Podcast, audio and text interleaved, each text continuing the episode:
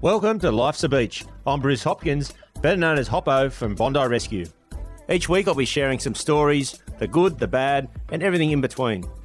I'll be chatting to guests about their life experiences and giving our listeners an insight to the challenges we have faced in our lives. We'll share a few jokes and some banter along the way, and hopefully our experiences will resonate with you. As the saying goes, while life's a beach, it can also be a bitch.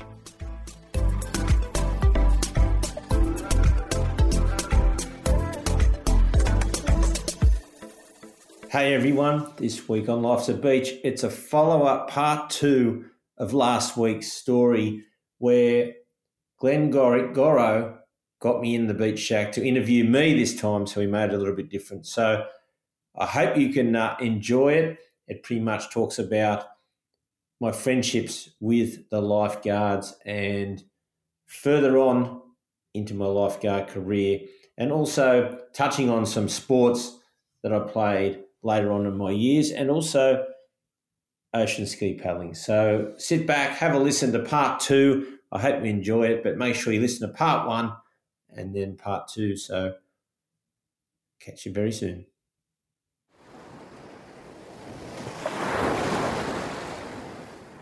Mate, there's a there's an old adage about that. It's um, you know, great leaders the greatest of all leaders generally don't say too much, but when they do, it really means something. And uh, and that's how I've you know I've got to know you over many years now, and that, that's how you do operate. So when you do say something, people listen because it does mean something, and and and, and it adds great value. I mean, your conflict resolution resolution skills are second to none. I mean, obviously sorting all the stuff out with all the, the teams and the boys and the differences and the personalities, but also on the beach, you've got the family members attacking you when someone's injured or down or being resuscitated. You, you've got to put all these fires out everywhere. So your leadership skills and the way you've grown up in life obviously get reflected in how you do everything day by day, mate. So for the young listeners that are listening, you know, take a leaf out of Hoppo's book and uh, become a great leader by, you know, keeping it simple. And when you do say something, make sure it has great value and it means something. So, um, really, really good that uh, you've said that, mate, because even doing this podcast with you to get you to do this, to get you to open up and talk has been, you know, it's been a, a work in progress for a while. And, you know, I know how humble you are. So I'm glad you, you know, you're sharing some of your life with the listeners because everyone's asked me about this. You know, oh, someone's got to do Hoppo. We've got to get Hoppo on. Me, you know, the guy's got so much to talk about it. So here we are, and uh, we're getting through some of it, mate. There's, there's, still a fair bit to go. I've got some stuff I need to get through, but we'll, we'll laugh along, mate. Some of the funny stuff will come up towards the end. I'll get you with those five questions and a few other things that you do to all the all the people you've done. Hey, mate, the, the, and, and on that, the Beach Shack podcast. You know, life's a beach. It is a bitch sometimes. And, you know, how did that all come about? And give me an explanation of that, plus your favourite people you've had in the 100 or so episodes that we're at now. Oh, look, the, the, the podcast came about by, I suppose, listening to all the younger people down the beach and, and, the tough times they're having with, you know, whether it's social media or just their day to day, you know, work. And, you know, kids just seem to be not not growing up the same, I suppose, as what I had, and you know, as much as they are probably still having a great time, but it just seems a bit different this day and age than when I grew up. And I thought, well, I've been rescuing and saving people in the ocean for so many years. The only way I can rescue and save people, you know, whether in a, they're down at a, at a time or they've got mental issues at the time or they're they're struggling just in general, is to have a podcast get people on and interview them because everybody out there has a tough time no matter what in your life. It, doesn't matter who you are, you'll go through a rough time. There's, there's you know, some obviously worse than others, but you, you will have a pretty down time. And I've got the, you know, my profile plus being able to have access to do a podcast can really help a lot of people by getting everyone on telling their stories and I think over the 105 that, that I've done, a lot of people have come out with stuff that I don't even think they realised they were going to come out and say. And I remember, you know, I've interviewed you, I've, I've, and, and some of the people I've interviewed you know personally, and you have said to me that the stuff that they have said that you didn't even know. Absolutely, mate. It's um, it's you know something comes to mind with it. You and, and, and here's some feedback for you because a lot of people listen to these podcasts and uh, they're very popular now. You know, it seems to be the way people get educated in some ways. But feedback that I get and people who have listened to some of your interviews is that it's inspiring them to do better, right, and, and grow and and get through tough times. And um, in particular, a couple of guys I play golf with, one said to me the other other week, he said, "Mate, I listened to those podcasts that Hoppo does, and I was going through a really bad time, bad divorce, and things weren't right in the head. And I listened to that, and I went home, and I thought, you know what." I've got to, I've got to fix this. I've got to, I've got to get better. There's other people that have got worse struggles, so I'm not so bad.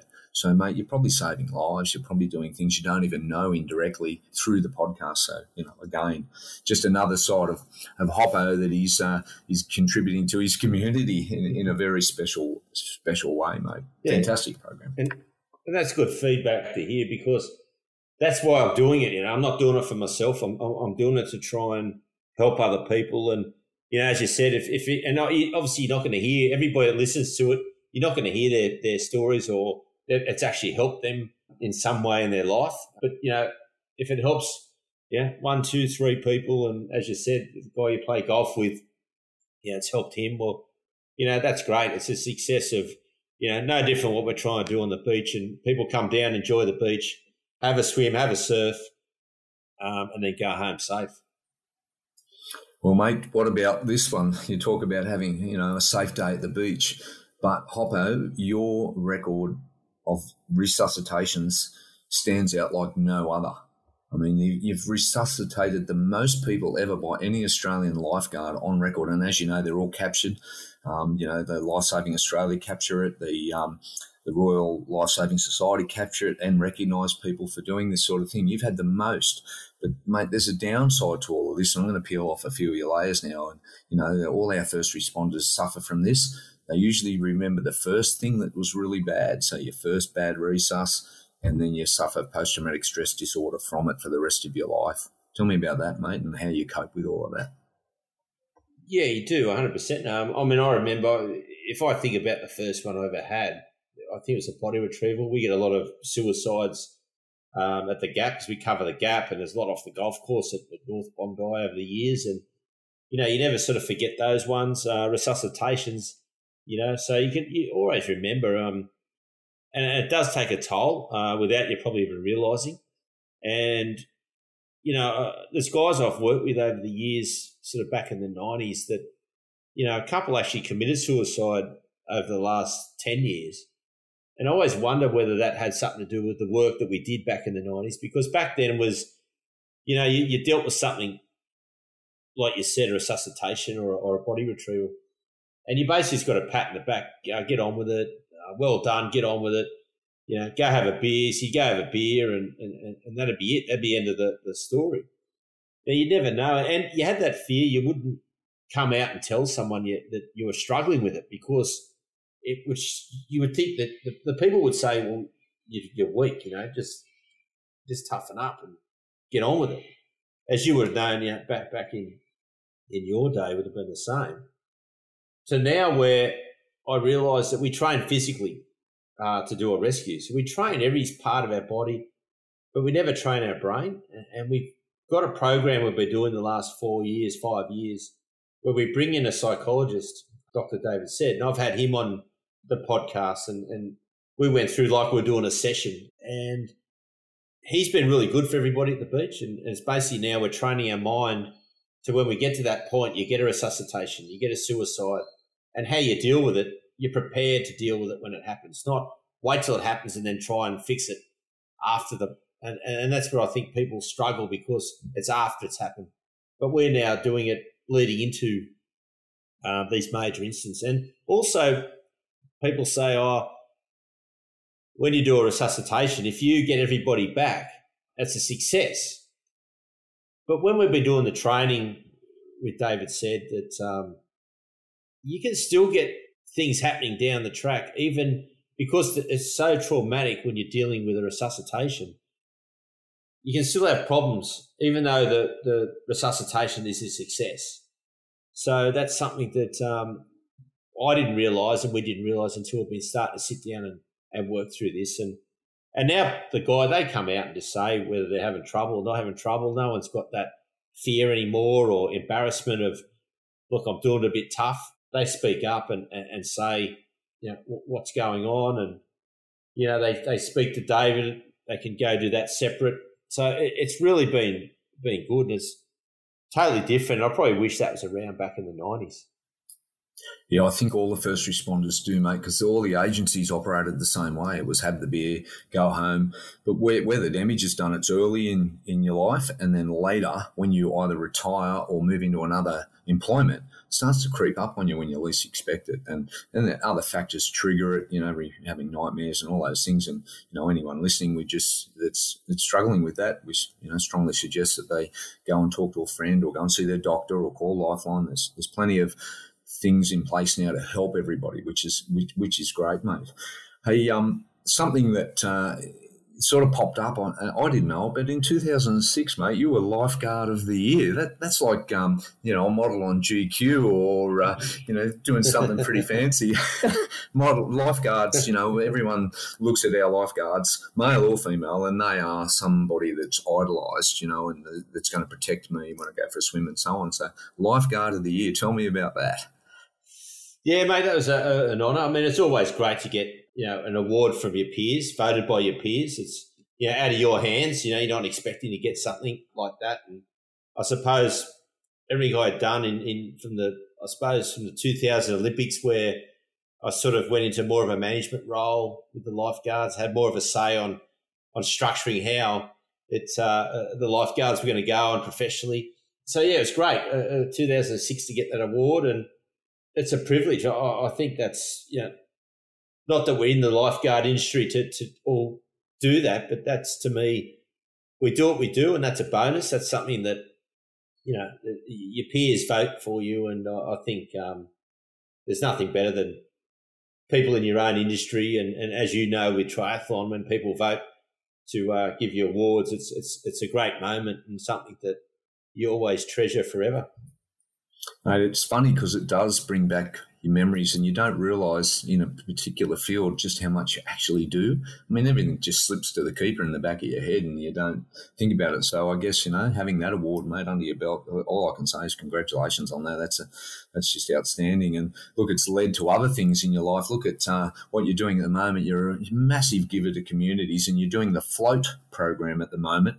You know, and we've just had a drowning epidemic, and now 2023, it's off to a terrible start with everywhere. We've had them down here at Cronulla. I think we've had three or four down here, fatal drowning. So, you know, float, mate. Tell us all about it and where people can go and help and donate and and how where it's at at the moment. Oh, look, I mean, you know, float to survive uh, Australia is what we're we're uh, promoting, and and I suppose it comes down to, like you said, I've been watching people's behaviour in the water for thirty odd years, and we've always said, you know, the preventive messages of swim between the flags, you know, when you go to the beach, go with friends and, and, and have someone with you when you go in the water. And, you know, they're great preventive messages, but the problem is there's only a certain amount of red and yellow flags around Australia at beaches, you know, probably about 10% of, of beaches, and they're only the main popular beaches of metropolitan cities that have got the red and yellow flags. And people are drowning all over the place. And, and not only the ocean, I think 60% of drownings are inland. So there's no red and yellow flags inland, you know, whether it's a dam, a river, a backyard pool. So when we sat down and thought about it, we thought, well, and I watch people in a rip, and, and if you float and do nothing, you know which direction the water's taking you. That's the main problem. The main problem people do is when they're in trouble, can't stand up, they start panicking and want to swim swim back to where they started wherever they went in is where they want to go back to, which 100% of the time straight back into the rip. So we're just going to change people's behavior to go, okay, I can't stand up. I'm getting pulled away from the beach. Just go with the flow of the water because 90% of the time it'll pull you across the sandbank or where the waves are breaking. Because when I was a kid, dad used to take me out in the rip um, on my surfboard, which would take me to the lineup. I'd catch a wave back in and then get back in the rip to go back out again because it's easier to get back to the lineup. So most rips are pulling across to where the waves are breaking and and uh, pushing it back into the shore. So it's just quite simple. And when we started putting people in rips to get experience. Young kids will jump in, they're a bit nervous to start with, but once they do it once, they run back down the beach, jump in. It's like a ride for them, like a water ride. Um, you know, rips don't pull you under, all these myths. You don't end up out to New Zealand, things like that, It's just to change that behaviour of people, you know. And and uh, always laugh when I hear people say you'll end up, you know, miles out to sea or you get caught in a rip, you'll end up out to sea. Well, it just doesn't happen. And, you know, most of our rescues, or probably I reckon 95% of our rescues, are all 10 to 20 metres from the shore. I can't remember the last time I did one out where the board riders were. So, you know, it, it's something that we just need to, to change. And at the end of the day, too, at Bondi, well, you physically can't fit everyone in the flags anyway. Even if you put flag, you know, we've got two sets of flags, but impossible to fit, you know, 25,000, 30,000 people. And I'm assuming that the same along Cronulla. Like, so there'd be days there you wouldn't fit everybody in the flags anyway. They're going to go swim elsewhere. So I think the best way is, is people float. And it's been proven. There's been stories um, down in Melbourne and Victoria. The four that were on their paddle boards, they floated on their boards when they got blown away with the wind. 12 hours later, they got rescued. So that's the other thing. that the longer you can float, the more chance you have of getting rescued as well. So that's the, um, the, the secret to it. And I think if we can get a national campaign and push the, the float to survive and, and get everybody, as soon as you're in any sort of distress or panic or you think you're going to be in some sort of trouble, just float and relax. And it saves your energy as well. You're not getting, uh, most people drown because one, they try and swim, and two, they just get exhausted and can't keep themselves afloat. So, you know, when I hear people go, oh, they couldn't swim, that's why they drowned majority of people that drown can swim to a certain extent, whether it's 25 metres, 50 metres, 200 metres. You know, once they get to their limit and they're not standing, that's when they panic and they start drowning. So hopefully uh, we can uh, keep the message going. And it's starting to get momentum, so you never know. The old learning to float used to be in every swim curriculum when you learned to swim in the old learn to schools in the 60s, and then it just disappeared. And that was the first sort of thing they taught you. Just float on your back, take a big breath of air in and balance, and then your feet would pop out of the water and you just sit there. I still use it to this day, but it disappeared. So you, you know, you basically have now reinvented that whole concept and put it into, you know, into practice and it's working well. It's, it's gaining great momentum and, you know, we hope that get some government funding and more, more publicity and, and again, like we talked about earlier in the podcast, you're saving lives, Hoppo. You know, we, you, you just can't put a figure on the amount of what you've done and what you are doing to help others. So, you know, again, well done. Mate, uh, funny things, you know, personal life. Now, you know, we talk, we've, you've had a pretty good public life, I guess, and uh, had a lot of fun and whatever, but personal life, you know, you've obviously had your lows, you know, do you want to share some of how you've had low times hit you and then how you've dragged yourself back out and got on with it? Oh, yeah, look, I mean, we've all had low times. I had low times as well. And, you know, whether that's through work or personal life and, and things like that, obviously marriages don't last. And, you know, everyone gets, you know, caught up in all that and, and they can be quite traumatic as well. And, you know, one thing leads to another. And then, you know, with me, I suppose you start, my release, I suppose, when I was down and out is you start drinking, drinking more. And that's never a good scenario. And I remember the, the probably the just briefly on the, the biggest one was when I was in a bad way, but I was drinking a fair bit and got ended up decided to move my car and got caught um, drink driving, you know, and that was probably the most embarrassing and, and, and disappointing thing that I'd ever done. And it shows that it doesn't, as I said before, it doesn't matter who you are. You, everyone makes mistakes. Everyone does stupid things, and everyone you know, has a rough time in their life and, you know, going through a divorce and having a, um, a, business as well and trying to run a lifeguard service and, you know, there's a TV show, there's a lot of pressure that can be put on and um, you, everyone's got their breaking point and not seeing a way out of it, you know, and the problem with alcohol and, and also drugs and people can rely on that because what it does, it takes that pain away. So the pain gets taken away and you feel good for that period.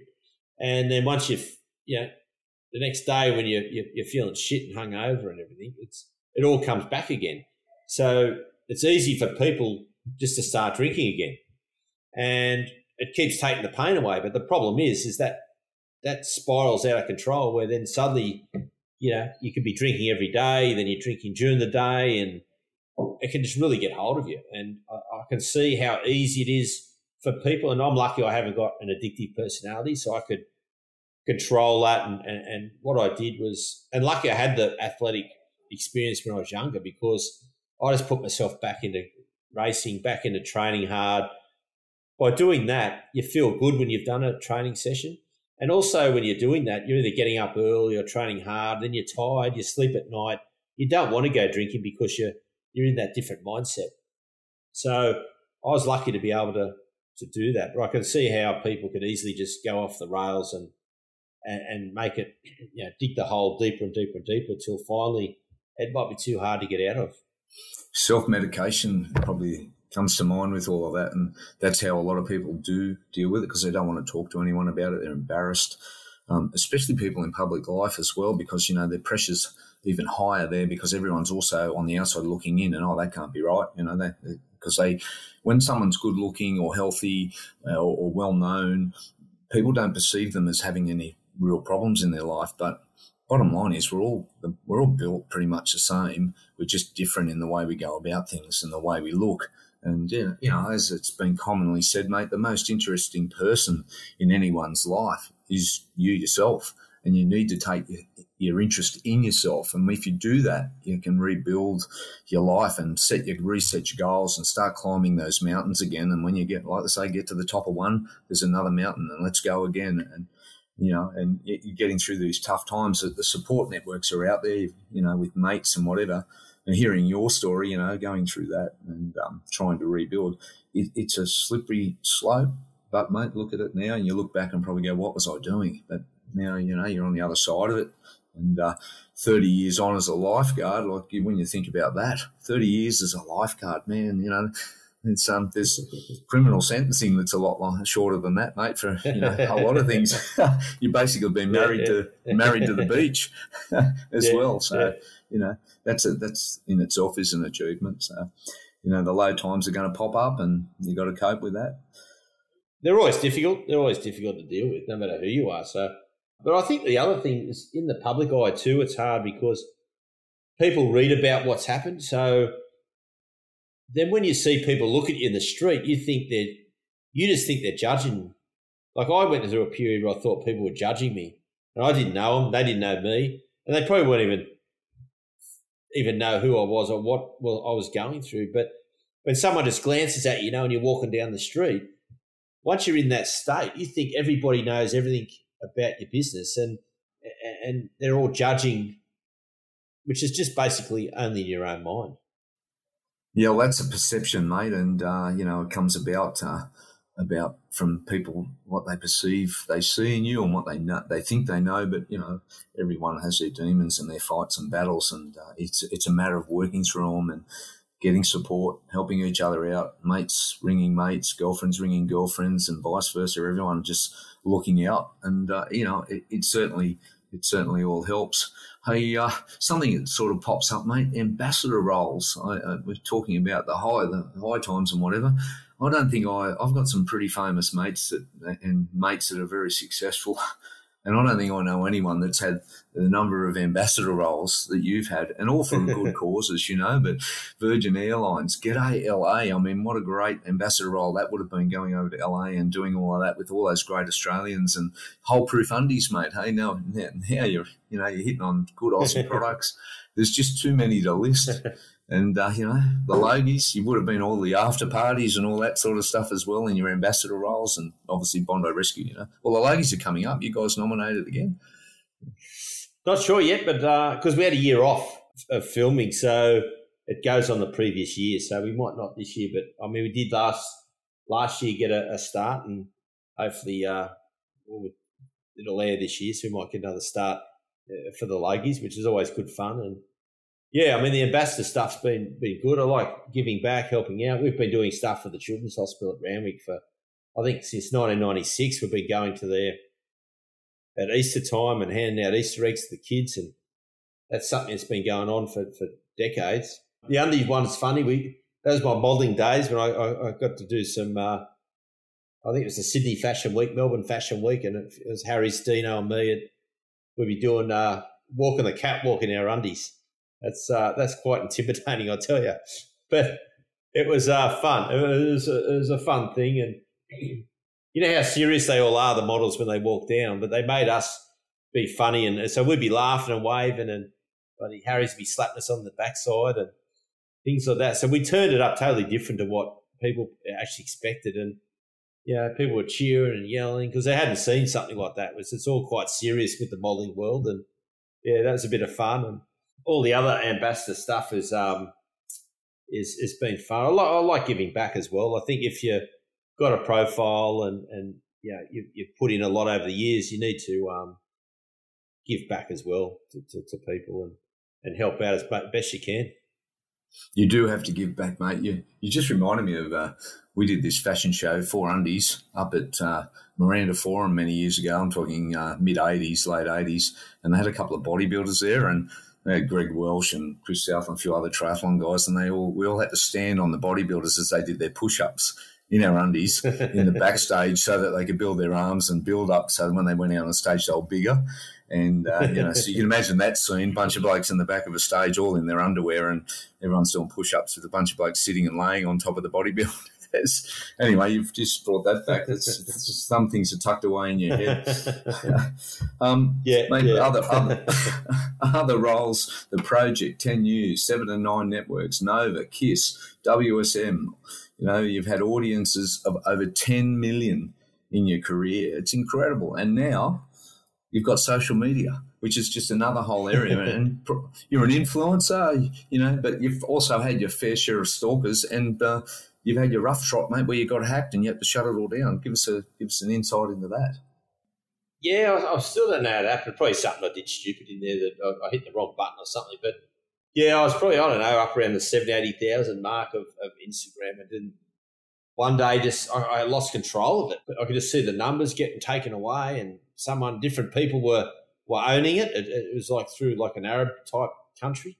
Yeah, I just couldn't get it back. I, I tried to change passwords and, and, do everything, but just just all kept disappearing. And so then what I had to start a new one. So I've kicked off a new one. But you know, I suppose it was a lesson. Maybe that's a lesson for me too, because everyone's so worried about you know how many followers they got and what they're doing and, and who's watching and following and and I suppose initially I was going, oh shit, I've lost all these followers and but about a week later I sat down and thought, well, end of the day, doesn't really matter if I've got eighty thousand people follow me, really. Like what what what this doesn't change me as a person doesn't change what I'm doing every day anyway. So what it doesn't really make much difference. And then I started the new one. It started, you know, building with people following again, and and then I did a few activations for a few companies and, and ambassador stuff. And when they came back, they said, "Oh, I think I it's around twenty something five thousand now, but because people only just started following me, the engagement was way bigger than when I had 80,000 because they're all current and probably all engaging. Whereas over the, whenever Instagram started, 2012 or 13, whatever it was, so all those years, majority of those people have probably dropped off engaging, even though they're still on there as following. And that even made me think then, well, the end of the day, it doesn't really matter because when I've got 80,000, 100, a million people following. Majority of them I don't even know, and they're watching what I do. But does it does it end of the day? Does it really matter? You know, I mean, you've got your core group of friends. Um, I can't get on Instagram, and I'm down for an example. When I went through my tough time, no one on those followers on that Instagram were going to come and help me in my downtime. So the only ones who are going to go help you is, you, is your close friends that you that you talk to outside of social media, and, and they're the ones that are going to actually help in your downtime. So it's sort of maybe it's a lesson for me that don't get so tied up in social media and who's got what followers and who's doing what and who's an ambassador for whoever or making whatever money money for, for whoever and just be yourself. I think of everyone listening, just just be yourself. Don't worry about everyone else. Everyone else, you know, other people are going to get good runs and and, and look like they're doing great and, and, and earn a lot of money. But they'll have a period of time that it won't be as good as that, and then you'll get a good run. Everyone gets their good run as much as they get their bad run. So I think it's a matter of not getting too worried about it. I think the more you worry about other people, the more things don't happen for you. I think if you just focus on yourself, it's just funny. Doors just seem to open. And that's what happened to me when I was in my down, dark period of my life. Once I started worrying about myself and training and competing and having goals for myself, everything else just fell into place. You know, my rela- I, I met Karen. We ended up, we're married now. So my relationship, you know, I met someone that came good. I, work was getting better. I started picking up other jobs outside, like ambassadorships and things. And, and it was, wasn't from basically anyone else. It's basically from me focusing on myself and trying to get myself into a space without worrying about anything else. And, and then things just came good. So I think if you dwell on other people and, and what they're doing and, and I think it brings you down even more. So, not saying that that's easy to do. It's still hard to do, not seeing what other people are doing. But I, think that's the best way to try and get yourself out of any time that you're down and out. Yeah, it's a good point, mate. It, uh, you know, you've you, the I got I'm retired, as you know, but I'm doing more than probably now than I ever ever been. And someone asked me when we were away on a charity walk recently uh, with Chappo, and he was part of that, and you know, what are you, what are you, uh, you doing now? And I said, oh, I'm managing a maniac. And he said, what do you mean by that? I said, managing myself. And it's keeping me busy. And, uh, you know, and I think that's probably the most important thing you have to do. And we talked about it, you know, earlier, but you do have to manage yourself and you have to take an interest in yourself. And, and if you fix yourself and you spread the, the message, people get inspired by that and you know especially if you're helping others and doing charity work and all that and people get inspired and then they do it and it lifts their life up and you know you have an, an amazing way of doing that hopper you've got the you know the, all these different things that you're involved in. So it's all there for you to you know to take hold of it and, and do wonderful things. And you know, everyone's so appreciative of all of the things and you and the Bondi Rescue guys do. I mean Chappo and Reidy and and uh, Harries and and uh, Climo, they've all come and helped us with charity work, and and I'm moving on to that, you know, because one of the things we did a couple of years back was uh, we found a star in motorsport. And his name is Bruce Hopkins. Hoppo, the, the motor racing car driver, came down, did a couple of celebrity races, and in in his debut, he podium. Uh, tell us a bit about how much fun you had with all of that. Yeah, mate, that was um, that was great fun at Pheasant, uh, well, Pheasant Wood there, the, the, the racetrack. It was something that I, would never really done where I've driven a, a, sort of a race car on my own. But it made so much fun.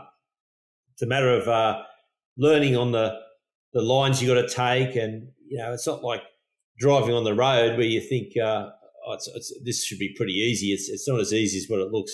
And I, I put my hat out to the, you know, your Formula One drivers and your, and your V8 drivers and what they do because as you know, when we do the handicaps, it's the slowest to the fastest.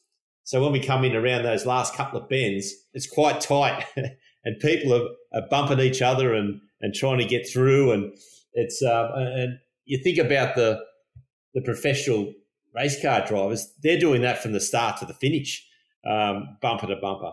So yeah, it, it's it's such a great adrenaline rush and even after it, you know driving home after you finish something like that, you're still buzzing. It's it's a it's a great um, great thing to do, and, and you know what? I, I think more people should try and do it. And and after doing it, I thought young people should do it because when I was driving home, it felt like I had like ten minutes to make a decision to change lanes because we'd be driving so fast around the track.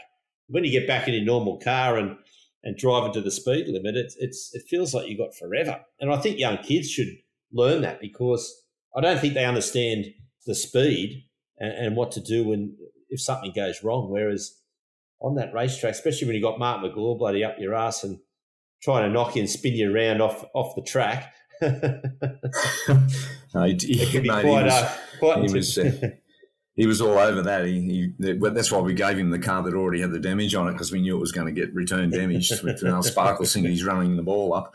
It's it's funny you talk about um, making decisions, and one thing we found with the car racing and those um, those charities and celebrity drives, as well as the learner driver program there at Pheasant Wood Circuit, was um, it was triggering peripheral vision and mirror use in the young drivers and including yourself. So, like you say, you go up the freeway, you're now looking in all your mirrors, and you you know you're looking well ahead, and you're looking for safe places to go. It just triggers that automatically. You know, you can see you're looking forward, but you can see 90 degrees to your left and right.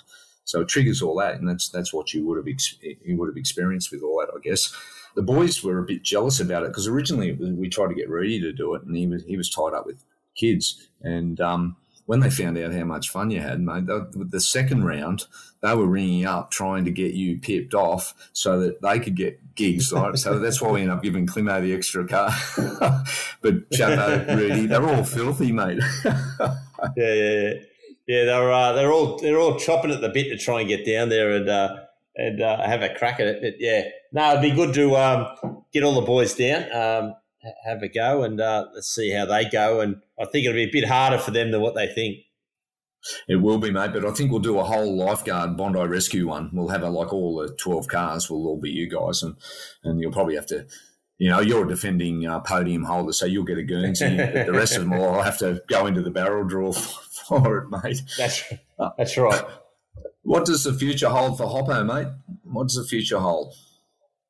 Oh, look, mate, I'll, I'll continue with lifeguarding at the moment. Um, you're only as good as your body holds up to do the, the lifeguard job. And I'm probably lucky I've got a fair bit of admin side of things too in my role now. That I'm not on the beach all the time.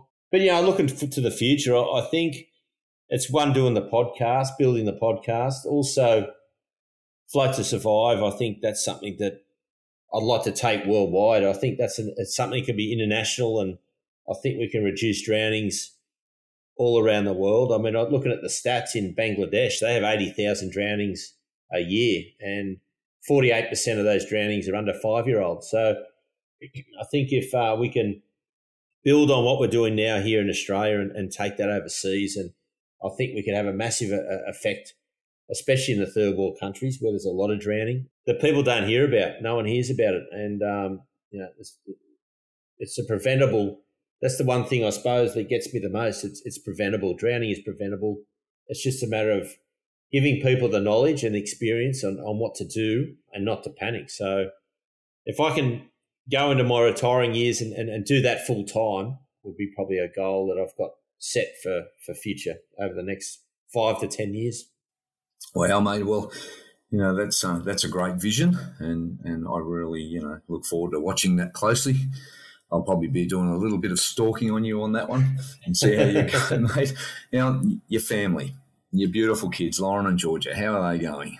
Yeah, they're going good. They're older now. Um, Lauren's turned 25 uh, this year. Um, Georgia's turned 21, so they're doing well. Georgia's at the working for a daycare. They're at Vaucluse, and Lauren's managing the Adairs store. It's a bed linen store at Westfields at Bondi Junction, so she's doing well. And so yeah, mate, they you know good kids. Um, always tough bringing girls through as teenagers in the eastern suburbs. So they sort of got through that, but uh, the older one's now settling down a bit, turning 25, but the younger one's still a bit bit nutty and uh, likes going out partying a bit. So we've still got a, a bit of work to do with her to, to get her through another few years. But yeah, I mean, all in all, it's it's been great, you know. Um, still see them a, a, bit here and there. So it's, uh, although that, that, at that age now, they don't know uh, I don't know what dad's doing. Oh, it's not cool. Dad's not cool until, you know, their hearts get broken or you, they'll come home and say, Dad, you were right, you know, about blokes and all that sort of stuff. But uh, it's yeah. all ahead of you, mate. Uh, I guess, um, yeah. you know, we've been at this for an hour and, and 20 now, mate. So I guess I better wrap it up. But um, it's been an absolute honour to, to have this um, opportunity to take your role up and, and interview you. And uh, as you know, in the Beach Shack, there's always that fun five facts at the end of it. So we're going to, I'm going to throw them at you, at you and we're going to start them right now and wrap it up. So uh, tell me your favourite part of the world. Uh, favourite part of the world would be Hawaii. I think that's, um, I went there in the, when I was younger, early sort of in the mid 90s and, um, always followed the big wave surfing, which that was predominantly the the big wave surfing area back in those days, and Pipeline and, and Sunset Beach and, and Waimea Bay. So, yeah, I think um, Hawaii is one of my favourite. Right, mate. Well, you, you, we're all on the same page there. What about your favourite movie? Favourite movie is uh, well, Big Wednesday.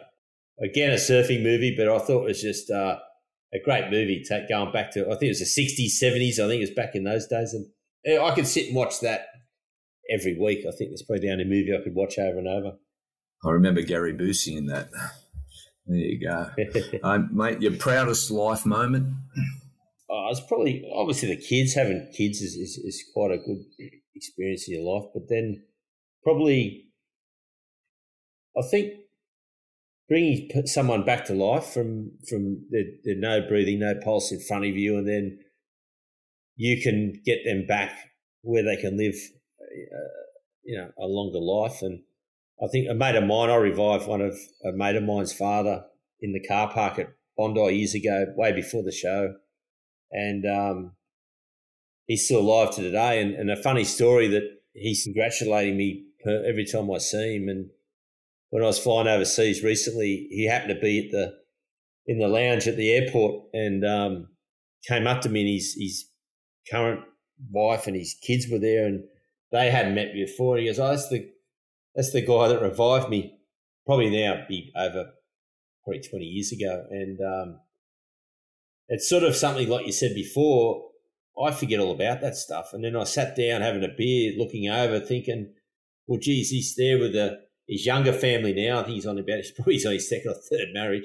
But I thought if I didn't revive him 20 years ago, he probably wouldn't have that younger family now and, and, and probably wouldn't be sitting over there alive and, and continuing his life. So, I mean, you know, when you sit back and think of it like that, it, it's it's an amazing thing that we can do. But I suppose I've done it for so long and, and, and, so many that I probably take it too much for granted and probably should sit back and, and see what the achievements have been. Mate, on that, what you've done, um, it's like a, a doctor who saves a life, you know, in an operation or and the person's brought back and then they go on to live a life. What you've done in saving another's life is you've given their family someone back and you've also, in the case of your mate, created the opportunity for him to have children which have gone on to grow. Now, I'll give you an example on how that works, and this is what you're subconsciously, you probably don't even know you're doing it, but the my great grandfather was killed in World War One, but luckily he'd had my grandfather. Because if he hadn't had my grandfather, there would be none of us. We wouldn't even be having this conversation. So that's the sliding doors effect. So you've given the gift of life to all these people all around the place, everywhere, mate. So, you know, it's something that is very rare and unique, and there's only a very small number of people like you that have been able to do that. So, you know, on behalf of everyone that's walking the earth that probably wouldn't have been, everyone owes Hoppo a, a hell of a lot of of gratitude and uh, yeah, yeah, very lucky. We're very lucky to have Hoppo. Right, mate. Here's the funny one. Here's the funny one. your favourite celebrity crush can be male, can be female. It doesn't matter, mate. Favourite celebrity crush. Yeah, yeah. Well, well, I suppose looking back, I mean, when I was younger, a teenager, uh, it was always Kylie Minogue. I was I was into Kylie Minogue as a teenager, and then probably later on in the Baywatch era, it was, you know, Pamela Anderson, I suppose, running around the beaches, and that was probably a, yeah, a, a, a crush I had back then. Mate, um, those two people are so 80s and 90s, but you're off the hook because I normally go, you know, that's 80s and 90s, and I stick my finger in my throat and try and vomit because you know, most of the ones they pop up with, but but Kylie and both Pammy are still going, and they're doing lots of good things, and you know, their, their careers have just blossomed. So you know, good picks, very good. All right, mate, we'll, that, we'll leave it on that note and, and the memories. And uh, I can't thank you enough. What a what a wonderful man you are, and it's been an absolute honour and pleasure. And thank you for letting me interview the mighty Hoppo. Right. Uh, thanks, Goro, for you know, coming to Beach Shack, mate, and hosting this week getting the info out of me. So, mate, it's a pleasure, and uh, we'll have to catch up soon.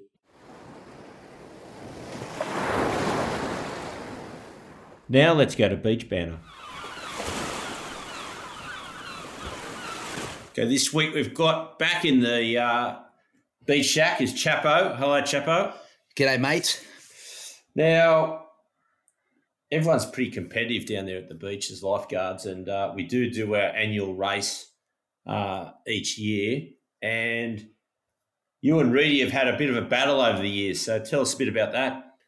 Yeah, look, you know, I've I met Reidy twenty years ago, and I wasn't real sure about him at the start. To tell you the truth, you know, I'd see him out at the footy, and he was always like, "Oh, it's always a little bit of a oh, just get around. Like, he loved the famous people, you know, he'd be at the footy or wherever he was. And he was a Garbo at this stage. So he kind of had that humble humbleness about him, but he just kind of got around like, I don't know, like when I say I wasn't sure, I like the bloke, but um, I wasn't that sure about him. And then he he rocks up at at the I suppose the tryouts you call them, lifeguard tryouts, and he's there. He is this blonde, cocky little kid that's, you know, not really a waterman at this stage of his career, and he's um kind of, you know, Garbo wants to become a lifeguard, and you know that cockiness in him got him on, and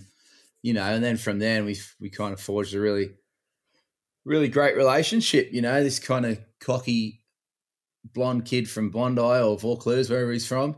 He um he's working alongside me, and you know we're starting to enjoy what you know. You you never really know what lifeguarding's going to be like, and then you're doing all these you know rescues, and I've spoken about previously, and um, you just forge these really great relationships. So this cocky guy that I wasn't so sure of becomes like a really good mate of mine, and um, yeah, and just lucky to kind of have you know he does some amazing things these days. He's just such a go getter, and that cockiness is just keeps getting bigger and bigger and growing. And you know these days he's off, but I think he's in Japan at the moment with his daughter running a marathon, and I think he's the Tokyo Marathon. And these are the things he does. He just gets on a plane and you know he's commentating, and he's just um, made a real great career for himself. And you know it's, it's good to call him a call him a good mate of mine now. Like we've worked together for 20 years and we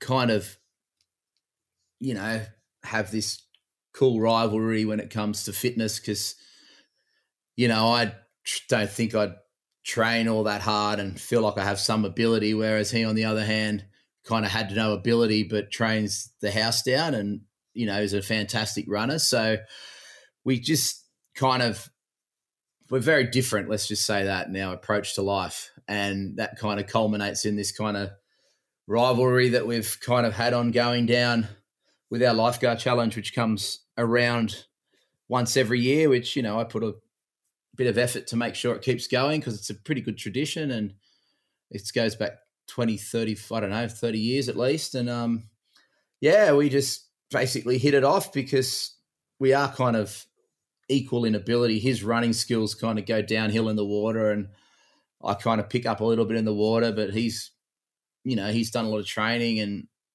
this year in particular, he, I went in the board paddle with him, and I'm like, yep, got him here. You know, I just kind of done the run, swim, and you know, like I kind of come out of the water, which I'm generally a little bit far behind him at this stage because he's such a great runner. Um, and I'm thinking, oh, we just got the board paddle back to Bondi to go, and I, you know, I'm the I'm the surfer guy, and he's the runner guy, and he's the kind of weaker weaker of the two of us in the ocean, and we jump on the boards together, and bloody beats me this year. So, yeah. So what's the score now? What's the score you reckon over the years? You, have, you, have you kept the tally? Well, we haven't really kept the tally, but I, I've, he's come over the top of me of late. But it's kind of like he's kind of consistently just beating me and then I'll get one back, but he hasn't had the win yet. I've got the W next to my name, so that kind of speaks volumes.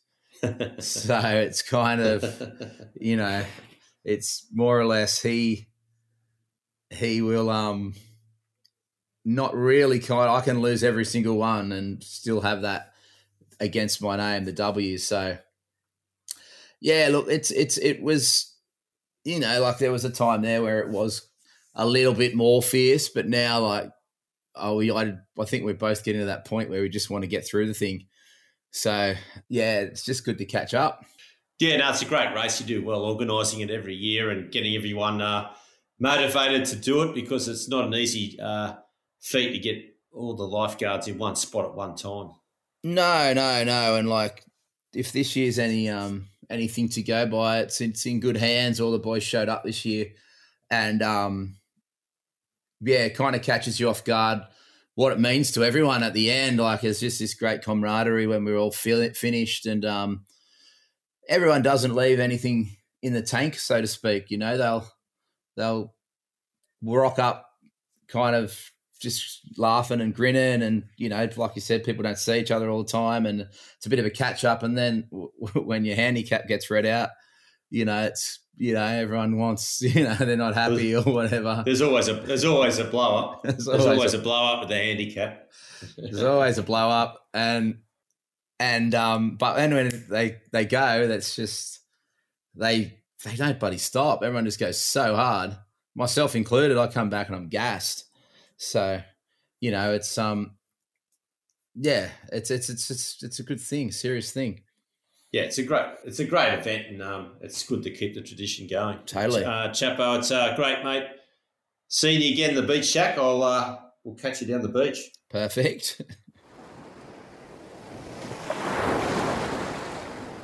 now it's time to have a listen to the fans in the mailbag. This week's letter in the mailbags from Peter, and he's from Melbourne. Are you guys working over the Easter weekend? Yeah, well, Peter, uh, I have been working the weekend. I worked on the uh, Good Friday and also worked on Monday, Easter Monday. So got to have Saturday and Sunday off though. So not too bad. Two days off out of the weekend. Uh, it was pretty good. So Mate, thanks for your uh, letter, and I'll catch everybody again next week. Thanks everyone for listening. Remember to subscribe to Life's a Beach wherever you get your podcasts and hit us up with questions, comments, or follow us on our social media channels, which you can find in our show notes. That's it for today, beach fans. Stay safe and swim between the flags.